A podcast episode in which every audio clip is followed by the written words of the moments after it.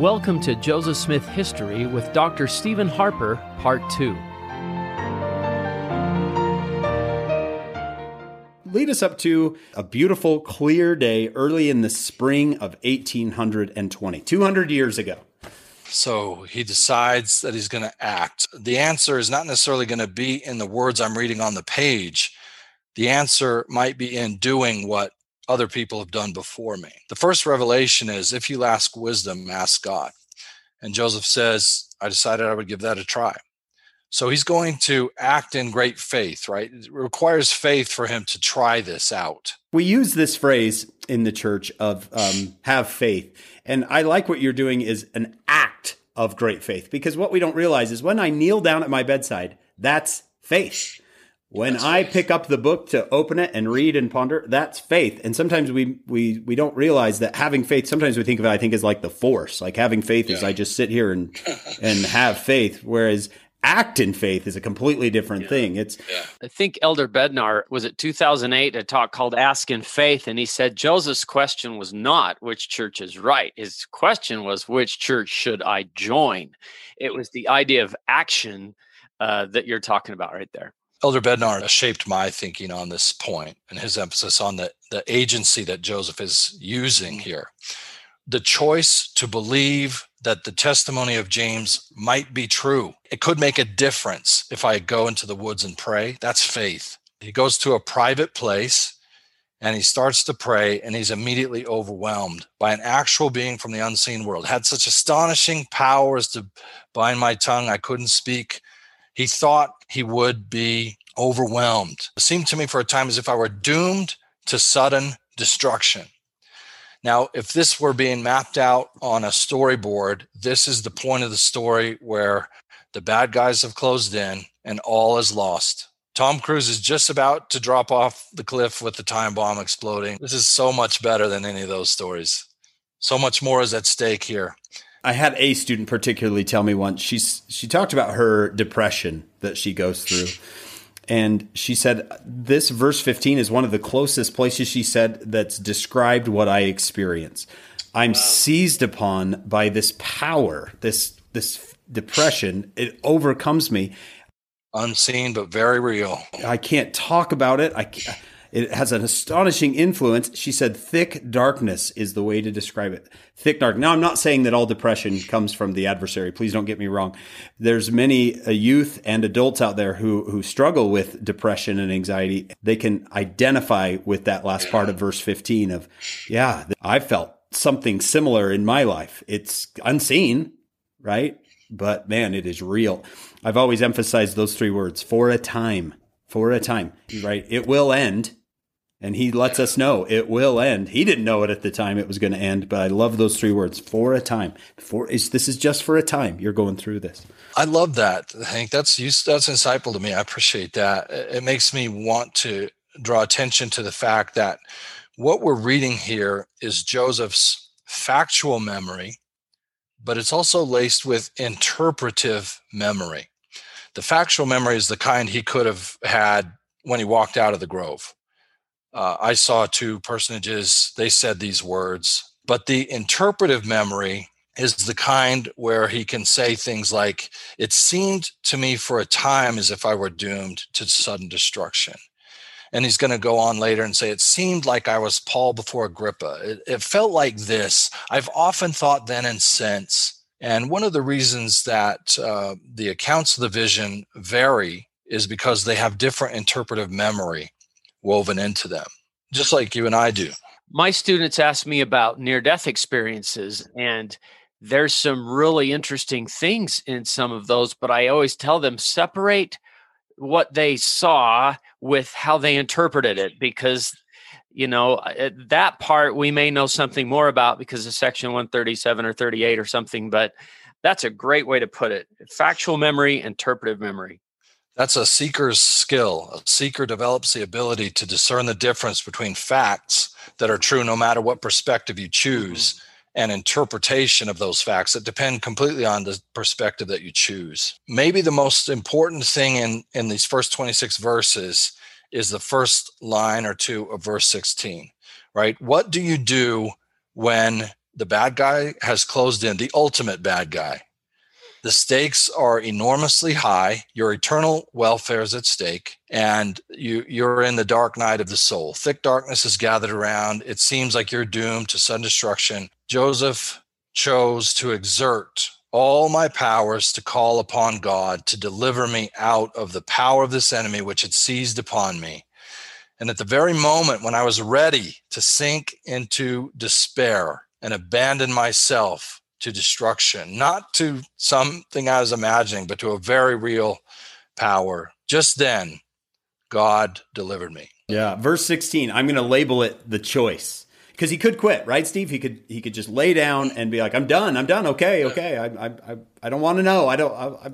Maybe on a smaller scale, but I think I do that all the time, and I often abandon myself. I, I often choose the easy way out. I often don't do the hard work of making the right choice. Here, Joseph makes the right choice. This choice is the opening of the restoration.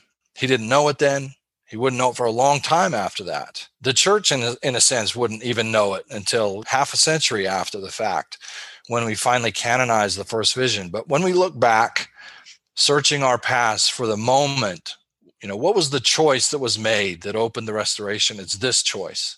That's why I said at the beginning, this is the most consequential choice uh, in history outside of the Savior's atonement, outside of his choice to offer himself for us. I made a note of that. You call it massively consequential. I thought, yeah, massive consequences for the planet. I mean, this is amazing. Yeah, the three of us sitting here, that comes from this choice, right? I mean, this this whole thing does right. not. Everybody listening to us. Yeah. And the fight against it. I mean, there's a huge, huge fight against the first vision right now, as you all know. And there are casualties being yeah. taken. There's a war being waged. Why? Because there's so much at stake. It's massively consequential. I just had an idea that I, I would challenge parents, and I think I want to do this with my older teenagers is tell them my story and tell them my the moments of my decision. Like you said, I didn't know it at the time, but as I look back in my life, there were moments of decision. They were massively consequential in my life, right? And to my future and to theirs as my yes. children. And I think this is this would be a great opportunity for for yeah. moms and dads to sit down and say, "Let me tell you about one of my verse 16s where I had a choice to make, a turning point, and how God helped me." The moment where I was all in, I mean, exerting all my powers to call upon God. This is when I thought I am all in. Yeah, because sometimes our kids look at us and go, "You were born with a shirt and tie, right? You you never went through this." I was in the you know, in the delivery room going, everyone gather around. We're going to read some scripture, right? That's how my kids sometimes see me because they weren't around when I was in my own little 14 year old time. Maybe obviously not as profound, but we've all had moments of, of decision that, that changed everything for us.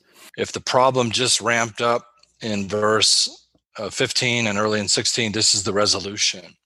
And you can feel it. If you put monitors on people who are paying careful attention as they read this, you could probably see their heart rate change and their blood pressure change.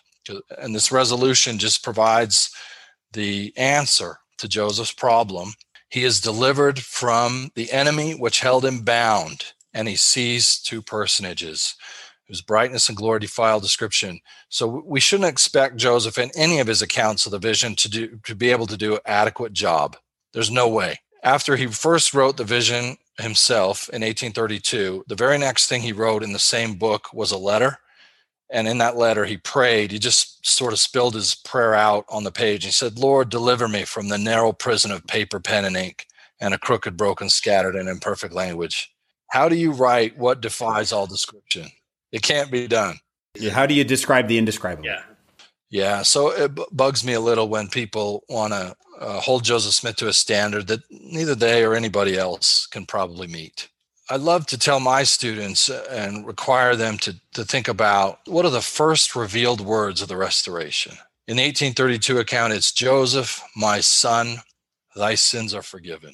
And in this account, it is Joseph, this is my beloved son, hear him. The first revealed words of the restoration are God calling Joseph by his name. He doesn't write the word Joseph in here. We sometimes miss it. We think in the italics, this is my beloved son, hear him. I really want everyone to see that Joseph, he knows your name. God knows my. I think in that first word, he finds out something we all need to find out that, that God knows who we are. Joseph here thinks he's a, a literary failure right? He started off this story by telling us look i barely had a chance to go to school. Don't don't hold me to high standards here. But if we were just noticing how powerfully he just juxtaposed the thick darkness with the the relief that comes it couldn't be done better i don't think. Let's say here though that there's a big difference if he's telling the story than if he's writing the story the 1832 autobiography, which is like six pages long and two sentences and misplaced modifiers. And it's both beautiful and it's messy. It's kind of a disaster. So that one is handwritten by Joseph. And the first thing he says in it, too, after he gives a grand introduction to it, he says, I can't write. I never barely got to go to school. I was only instructed in the ground rules of reading, writing, and arithmetic. So don't please expect a lot. When he writes, it's a painful and difficult thing for him to do. But when he just tells this story, it turns out like this. He can tell it in a way that is powerful and beautiful. I don't mean to diminish the written one he did either. That one's beautiful for its own reasons, but this document we're reading is unbelievably powerful. I want to make sure everybody knows, in case there's any question, I believe this with my whole soul. I believe this story is true. And I'm really thrilled that it is because I'm in that story. I'm the person in this story with Joseph. Not as heroic as him, but it's even better for that reason. God rescues anxious teenagers, is what this tells me. He listens to us, He calls us by name. He sends His only begotten Son to save us. I love those things. I'm grateful for them. I think I've heard you say this before, Steve, or, or one of your contemporaries. Joseph doesn't know where to go to get forgiveness of his sins I know where to go to get forgiveness of my sins because of him, right? right? Because of Joseph. So not only does he have to go through the similar process I have to do, but he has to show me how this works and then how yeah. I can do it. So uh, I appreciate him on both accounts. One, he's like me. Two, he's the trailblazer to what you know I yeah. I have now, right? Because I know where to go. We know that there's some conflict potentially between verses 10 and 18, or at least they can be read that way. In verse 10, Joseph says, I'd often said to myself, is one of these churches wrong? Who of these parties are right? Are they all wrong together? If anyone's right, which isn't, how shall I know it?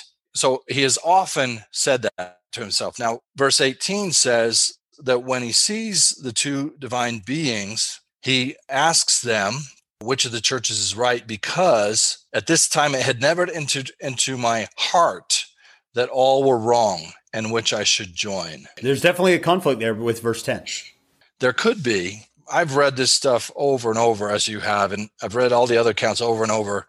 I was one day uh, reading them at lunchtime outside the church history library. It was this beautiful sunny day. I took them out with me. I wanted to see if there was something I was missing. I wanted to listen to Joseph again.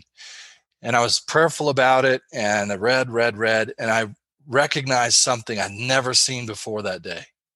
And that is that Joseph tries hard in his accounts to distinguish between what's happening in his mind and what's happening in his heart.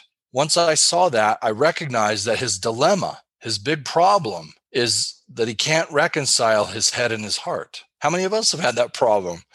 That's really what it is. I mean, even the conflict between Methodism and Presbyterianism is one of mind and heart. So here in verse 10, Joseph says, I had thought this in my head a thousand times.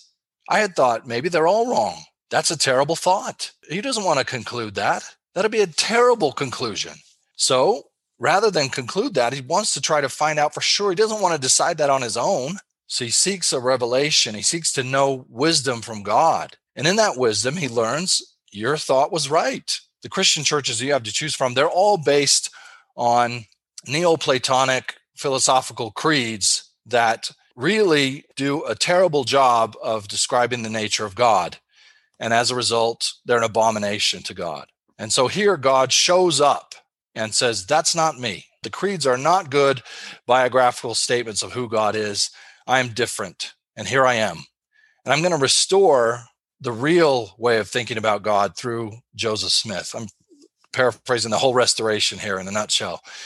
Joseph here says in verse 18 now, it had never entered into my heart. I wasn't convicted in my heart about that. I thought about it, but it's easy to, especially if we're already looking for a way to convict Joseph on cross examination, right? It's easy to get him right there. Aha, Joseph, I caught you in a lie. But if if our goal is to listen to him explain himself, and if we'll do it over and over, then what you notice is that he's completely consistent on that point. He completely consistently through all the accounts paints a, a, dilemma between his head and his heart that he can't himself reconcile without more revelation, without wisdom. And here he gets it. One thing I've loved is in verse 8 where he says, It was impossible for a person as young as I was, so unacquainted with things, coming to a certain conclusion who was right and who was wrong. And here, just 10 verses later, he's like, It's not impossible for a person as young as I was. when you add the Lord in the mix, um, I came to a very certain conclusion who was right and who was wrong. So, hey, Steve, I want to hear some more about because I think this is so important. I've had my students ask me, sounds like Heavenly Father sounds mad. Or it sounds like the Savior sounds mad. Notice what's the abomination. It wasn't the people, there were good hearted people, it was the creeds so give me another sentence or two about what were those creeds and and why would those be singled out here in the first vision? Those creeds are an abomination. I really appreciate the question john because none, none of us on this conversation have any desire to impugn uh, christians of any denomination. I remember actually hearing this as a missionary uh, that why would i listen to you? You think according to your prophet i am an abomination yeah. Right. God hates me because of what I believe. And right. I, I had never even read it that way, but yet that that's how some have used it as a, almost a weapon against Joseph. The creeds are wrong about who God is. The creeds of Christianity are based on a Greek philosophical idea that ultimately there is only one thing, and that's God. And everything else has come from God. That means that all of creation is out of nothing, that you and I can't become like God. There's not a heavenly mother. Exaltation, right? In other words, all of the most beautiful things of the restoration are impossible if your starting point is the creeds of Christianity. God of the creeds is not passible. He's not capable of anything that is human, including relationships or emotions right? He is without body parts and passions. Well, the God of the first vision is not like that. He knows Joseph's name. He has a beloved son. They can stand next to each other in the air. They can call Joseph by name. And Joseph says in his other accounts, they filled me with joy unspeakable. And for many days I was filled with love. When we, as Latter day Saints, are accused of not being Christian, that is true if your definition of Christian is someone who believes in the God of the Christian creeds. I emphatically don't. This is past Sunday. I spent two hours in a in an evangelical church in Gainesville, Florida, and then went to sacrament meeting. I loved it. Loved every minute of it. I was edified. There was beautiful truth taught. I've fellowshipped with other Christians. So I don't wish to be misunderstood as somebody who attacks Christianity or other Christians. I just want to say that there is great good news that the restoration of the gospel fixes what went wrong when our apostles were all gone and all we had left was some philosophers and all they had to work with was some Greek philosophical ideas. And what that led to was this idea that God is, is just one. Therefore, creation uh, couldn't have been uh, by God out of pre existing materials, including intelligence and element. And therefore, there's not such a thing as agency, the way that the restored gospel has it. There's no possibility for exaltation and being with families forever and becoming like God. So, all the things I love most about the restoration are at stake in whether the creeds are right or wrong. In Jacob 5, the Lord says, "All I see a bunch of fruit on the trees and none, none of, it of, it is good." it doesn't produce what I want. I want exalted children, and the creeds cannot produce exalted children. Just in my Christ Everlasting Gospel class at BYU, I take my students through the creation of the Nicene Creed, probably the most important of all the creeds, the most pivotal of all the creeds and where it kind of goes off the rails. And what it was, it was really an argument between two church fathers. Arius and Alexander had differing views about Christ and his divinity. Uh, and it was a fight between the two. And so what in that Nicene Creed, the first, that initial Nicene Creed, where it goes off the rails is what is called anti-Arianism, where Alexander just wanted to beat Arius. It wasn't about scripture. It wasn't about getting the correct view. It was about making sure that Arius is out. Again, we're not anti-Christian by any means, but there is there is some difficulty in the that creedal history. Well, I like the way Steve said it. We don't view God through the lens of of the creeds. And I think just for our listeners, uh, go find Elder Jeffrey R. Holland's talk. Uh, I think it's called The Only True God and Jesus Christ, Whom Thou Hast Sent.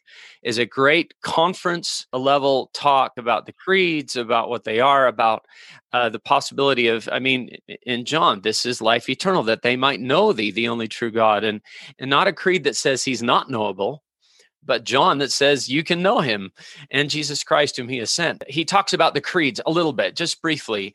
And I think that one word, most teenagers won't know creeds. A lot of my students don't know creeds. And to say, it's the dude from the Rocky movies. Yeah, that's right. So that's what he said in 19 was an abomination. It was the creed. Stephen Covey, I, who I just think was from another planet. That guy was so brilliant. He just kind of made this offhand comment once that uh, if you look at the articles of faith, it kind of looks like the articles of faith came in the same order in which things were corrupted and the nature of God is the first article of faith. And I thought, wow, that's true. First thing Joseph needed to know that he learned here wow, God is real. He called me by name. And as you said, Steve, my soul was filled with love. And for many days I could rejoice from that other account. Uh, how interesting that they unfold in an order, the articles of faith, even. Kids love to hear stories, right? Little kids, older kids, they love to hear stories, especially of their kid, of their parents. I think if you could tell your children a few times where you found out God knew your name, who you were, to me, that's something that sits in them and has impact. There's a lot of research showing that families where this the parents have told their story and the kind that you're talking about, those are stronger families. That was like Joseph Smith's family. His mom told the story. Now, Steve, I wanted to ask you about something. You've said things like 1832 autobiography. You've said the term other accounts. Uh, there might be someone listening who's going, "I, what are you talking about?" Just give us a brief overview of. I've heard you call it the four or five accounts, uh, depending on how you define account. All right, I'm a, I'm a little worried about uh, going all the way to Nerdville here. So, okay, so no, this is the time to go to Nerdville. This is it. This is the only ones who are still with us are the ones who are going, I want everything. I want to be Steve Harper. I want the only ones who are still with us. yeah. In the book of Acts, there are three accounts of Paul's marvelous uh, conversion experience, or um, a couple in the book of Acts and one later in his letters, I should say. And none of them are alike. None of them match exactly. And some of them have conflicting details of course, everybody knows there are four gospels, but by four different authors. But here we have presumably Paul as our source of these three, of the original knowledge. If we can realize that that's not um, a reason to throw Paul's conversion out, but rather we study those accounts and learn everything we can from them. The same thing is true in the Book of Mormon, right? There's multiple accounts of Alma's conversion. They all come from him. He tells them, sometimes he tells it short, sometimes he tells it long. He tells it for different reasons and he tells it in different present contexts. Well, that's true for Joseph Smith too. Joseph told his first vision repeatedly. It got recorded for us at least four times uh, in primary accounts. Primary meaning it was recorded by Joseph or somebody who was working under his direction to record it as he told the story. The earliest of those is 12 years after the vision in 1832. And the latest one is in 1842. It's what we sometimes call the Wentworth letter. Between that, there was uh, the one that we know best, the 1838 account. Joseph started it in 1838, then spent the winter in jail at Liberty, Missouri, then finished it in 1839. And it was uh, published in the church's newspaper in 1842 and now is in our Pearl of Great Price. That's the one we've been reading uh, today. today. That's that's the one we're looking at. It got put into the Pearl of Great Price in 1851, and the Pearl of Great Price got made into scripture by the saints in General Conference in 1880. And so it's by far the best known account. It's the most complete one. It's the one Joseph felt most comfortable sending out to the world. The earliest one that we've been referring to, the 1832 autobiography, he, he suppressed that. He didn't share it with people. I think he didn't like it. As I told you, it's kind of a rough literary product. I, I find it beautiful for all of its um, candor and raw access to Joseph's teenage self. But I think he looked at it and thought, last thing I want is my raw teenage self and my terrible grammar, you know, out there in front of the whole world to look at. So the things I want most probably prompted him to say, "Oh, I'm going to throw that in the garbage can and get somebody smarter than me to help me with this writing project." Which is what he always did after that. He didn't throw it in the garbage can, thankfully. But you love the 1832 account. I've heard you talk about it. Yeah, I love them all, right? I have four favorite accounts of the first vision, primary accounts. And besides that, there are five secondary ones. Uh, that means somebody who Joseph told the story to wrote it during his lifetime. A couple of apostles who published it in Europe, Orson Pratt in Scotland, Orson Hyde in Germany on their missions. A journal entry by Levi Richards, a newspaper account by a fellow named David White, a Latter day Saint named Alexander Neibaur recorded in his journal just a month before Joseph was killed. Uh, okay, four primary accounts, five, what'd you call them? Secondary accounts? Secondary accounts, yeah. Okay, awesome. Keep going. Four primary. All I got was two written down 1832, the rough one, 1838 39, the one we have. There are two others, and they are an 1835 journal entry. Joseph was telling a visitor who had come to see him about the coming forth of the Book of Mormon. And he said the first thing that happened in that series of events was the first vision. So this is a great example of interpretive memory. You don't know that your first vision is your first vision until you've had subsequent visions. You don't call World War One World War One until, after, after World, War, War Two. so Joseph doesn't come home from the grove and say, "Mom, Dad, I just had my first vision." when will supper be ready? so the first time he uses the word first to describe the vision is in telling this fellow from the east in November of 1835. So 15 years or so after the vision, he says, Yeah, the Book of Mormon came forth this way. First thing that happened is I was worried about my soul. I went to the woods to pray. I saw a personage. Uh, he revealed another personage. And they told me that the churches were not theirs and, and they filled me with joy unspeakable said that I'd been forgiven of my sins. It's a it's a beautiful, fast moving account. It bears evidence that Joseph was more comfortable telling the story when he was orally doing it than when he was trying to be the writer himself. And what I'm talking about now is what we call the 1835 account, the journal entry. And the best place to get at these is at the church's gospel topics essay titled First Vision Accounts, which has okay. links to all these. So the best place to get at the raw documents themselves is josephsmithpapers.org. And that'll be second or third on your list if you Google First Vision accounts. Mm-hmm. And folks should also know these are available in their Gospel Library app in the church history part. Absolutely. First Vision yeah. accounts. Very transparent. Then what's the fourth? And 1842, which is what we call the Wentworth letter. This is a letter to a newspaper editor from Chicago who wrote Joseph saying, Hey, a buddy of mine is writing a history of New Hampshire and we want to tell your story. It was New Hampshire where Joseph was a kid, had his leg surgery. Joseph was uh, becoming interesting and curious, a curiosity. So a good way to sell books would be to include stuff like that, and wanted to tell his story. That was a breath of fresh air to Joseph.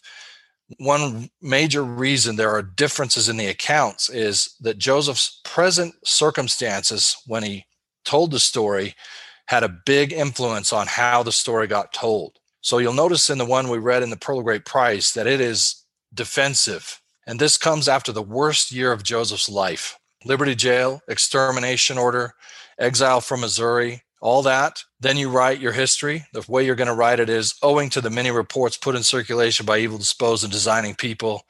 I'm going to tell you the truth. I'm going to tell you the truth of hot persecution and bitter persecution. And I've been persecuted since I was an infant.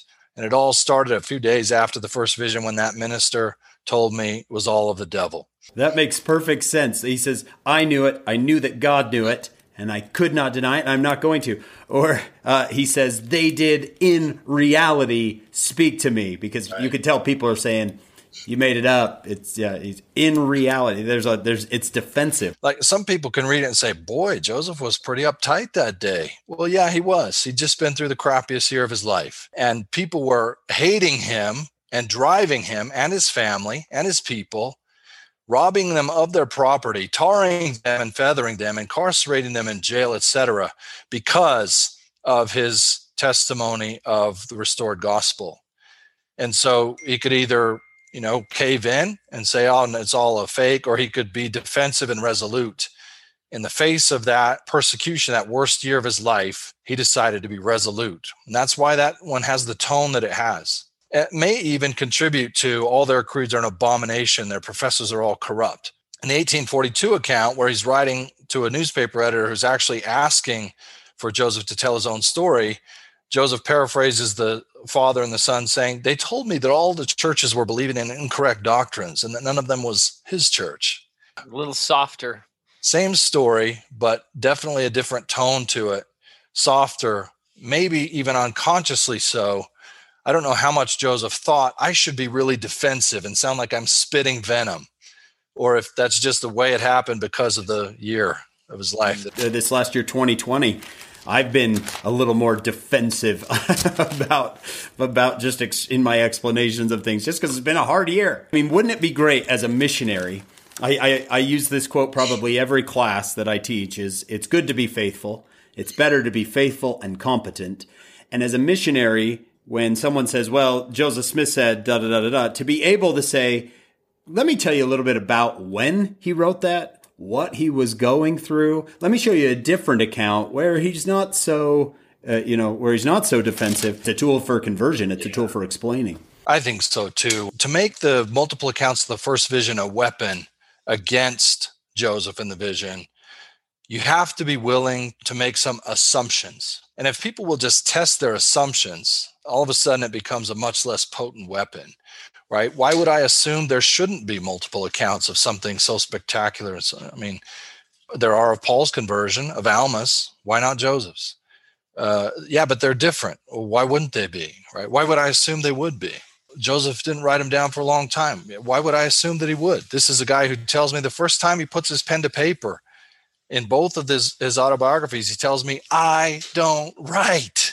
I'm not well educated. It's a miracle I'm writing this at all. Not that, not that it took me so long. So when we test our assumptions, we find that really they're nothing more than what we imagine history should be like instead of listening to somebody who was actually there, the only eyewitness in the grove, tell us what it really was like. If I'm going to criticize Joseph, well, you should have written it down. He might turn to me and say, how much have you written down? Like, well, I'm not the same. I'm not the prophet. Sometimes we think of people in history as if they know the future. Like, well, now I've got to go and do, right? Because right. we're going to end up in Salt Lake with the conference center and the jazz. So I've got to get all this going.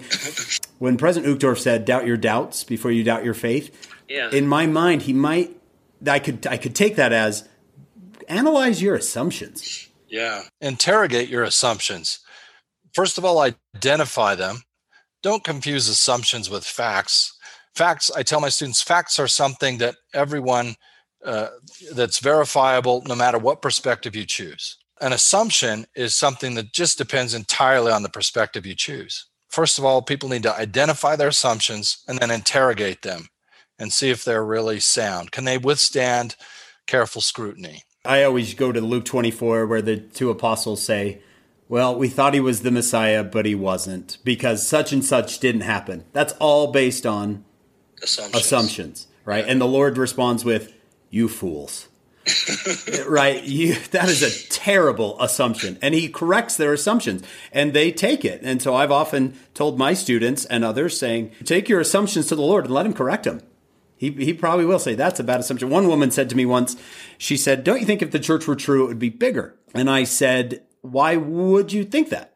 And she said, Well, wouldn't you assume that if the church were true, it would be bigger? And I, I said, Well, not really. In the scriptures, I've seen Nephi say, I saw the saints of God. They were few. I've, the scriptures don't really give that assumption. Where'd you get it? And it, she really just said, she kind of told me, I would just figured. If you base your faith on assumptions, it will be easily overturned because your assumptions are nothing more than what you imagine. They have no basis in revelation, history, etc. And note, Hank, you said if, right? That assumption started with an if. If, yeah. I call that hypothetical history. Dreadful way to do history. If this, then wouldn't that be? No, not necessarily. I think I've heard you say before, well, if I had the first vision, I would go home and and immediately tell my family. Would you? Would Joseph? Why, why would you expect to Joseph hurry go home and, and tell his family? I'd be scared to tell anyone. Right? I'd probably keep things close to the vest going that people are going to think I'm nuts. The Bible tells us that Mary kept all these things and pondered them in her heart. I think Joseph tells the Methodist minister excitedly and gets totally rejected. And then I think he clams up and doesn't tell anybody else for a good while. Breaks my heart to think of Joseph in, in Liberty in 1838, thinking everybody is suffering because because of this, and uh, and and that's the time you're saying, okay, never mind, made it all up, right? Yeah. We talked about a first vision, but so many of Joseph's visions later were shared visions. I just think that's amazing and so validating that, hey, Sidney, you were there, Oliver, you were there, and you, now have a burden to share uh, what you've seen as well. I, I just feel like I'm getting to know him, and I and I feel for him. He said Moroni told him that his name would be known for good and evil, and uh, Steve, you said there's a war against the first vision, uh, but I want to be on the other side. I want to be the one speaking the good. I want to, I, and I want to, oh, you know, kind I'm, of publicly announce it. I'm stand I'm by so this guy. Glad. I'm so glad there's another account that where he adds a detail of my soul was filled with love, and for many days I could rejoice. I love that. I I love the account where he says, "I thought the forest would be consumed," talking about the brightness and the. Like, Thank you for those extra details and especially the part of being filled with love because that just makes sense to me you're in the presence of god he calls you by name oh, what is that going to do to you to have this glorious being look at you and call you by name? I think it happened to moses too. Now i know that man is nothing. I never supposed that. I love that those are extra details are available. If someone said hey i found another account of alma's conversion story written by him i'd be uh, wait oh. what? What else yeah. can I learn about it? I wouldn't go, yeah, yeah, well, he didn't tell that the same. You know, I'd be so excited about it. Steve, to finish, I think it really helps Latter day Saints, at least it helps me, to hear people who are as educated as you, and there's, and I think education has its place, educated, who they, you know everything that the people who hate Joseph Smith know. You know everything, and I want to know how you feel about Joseph and uh, what, how you feel about the restoration. Well, you know, I think the word I, that, that I associate with uh, this question is marvel. I marvel at Joseph. I, I marvel at what the Lord did through Joseph. Some people think I this sort of love for Joseph Smith. I honestly could not care less about Joseph Smith if all he was was a, an upstate farmer in New York. There were a hundred others there by the same name at the same time. I'm not even kidding about that. Why are we not talking about them? Because they didn't have a first vision. They didn't translate the Book of Mormon. And how in the world is Joseph Smith different than them, right?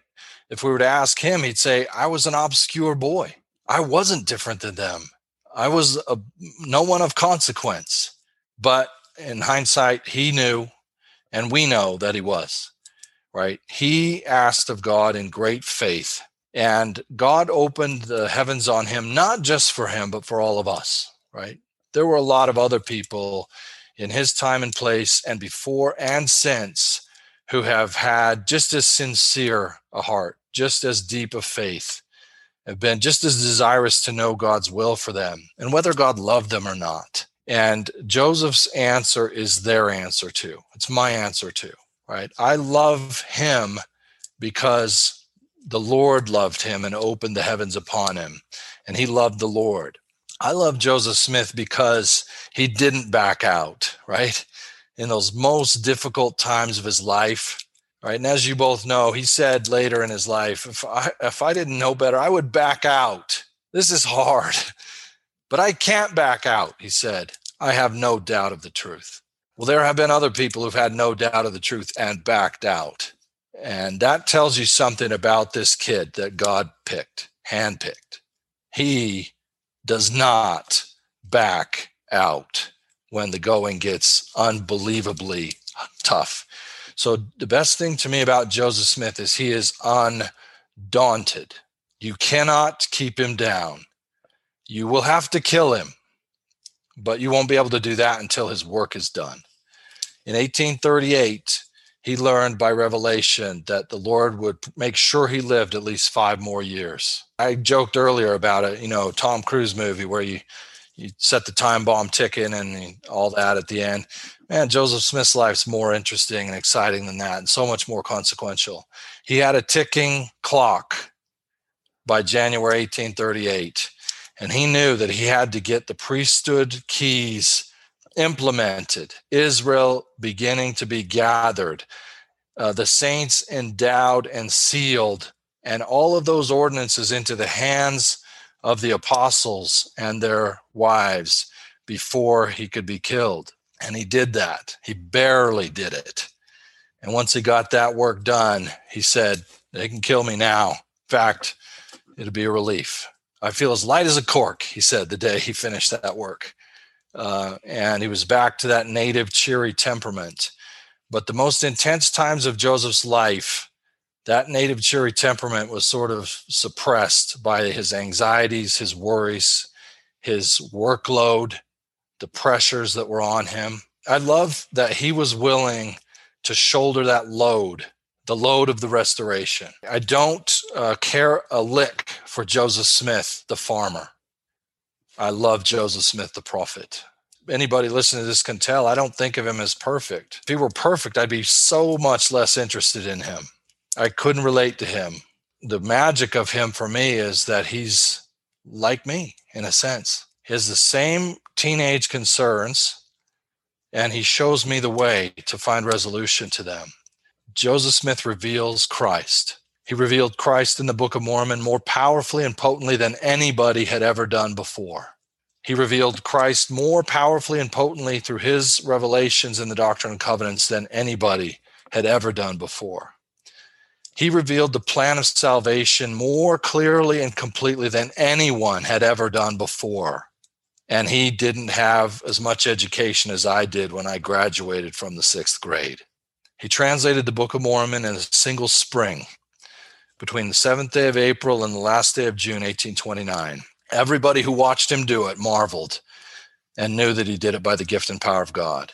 People since have, have decided that he didn't, right? That he did it in this way or that way, or somebody else did it, not him. Every shred of evidence in the historical record says that he did it in a single spring, dictating it entirely, almost entirely to Oliver Cowdery, who wrote it as Joseph dictated it by the gift and power of God. So these are the reasons why I have faith in him, why I love him. We could point out all kinds of flaws. We could po- point out all kinds of of controversies and complexities. I'm not uh, ignorant of those things and I'm not denying those things. But what I want people to make sure they understand is what he did. And that can be boiled down best by saying the first revealed words of the restoration are Joseph, my son thy sins are forgiven thee. I hear that as Stephen, my son, your sins can be forgiven you on the exact same terms and conditions, and so can everyone else's. Who else solves the soteriological problem of Christianity, where there are three truths that are irreconcilable?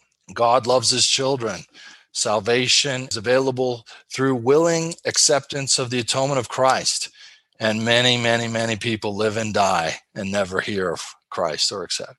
That's only a problem because of the apostasy. because in about the fourth century of the Christian era, philosophers made death the deadline that determined salvation. Joseph Smith obliterated that with, well, the Lord did through him, right? And there are others, right? The problem of suffering. Uh, who else gives us a better resolution to the problem of suffering than the Lord does through Joseph Smith?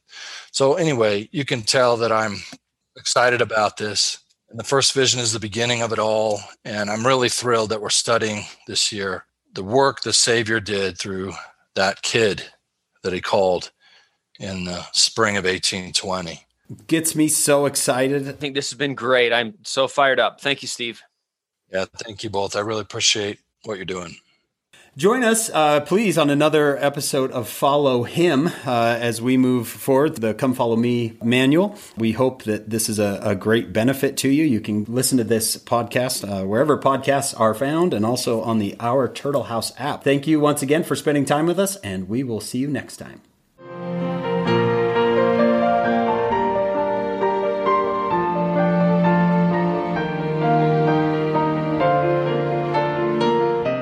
We would love it if you and uh, picked up the podcast on our turtle house. Yeah, the app is is great. A few years ago, Hank and I and and a wonderful woman named Meg Johnson, who accidentally jumped off a while hiking a place called Turtle Rock in southern Utah and became a quadriplegic. And because of that, we've named our little group our Turtle House. So so please download the Our Turtle House app today.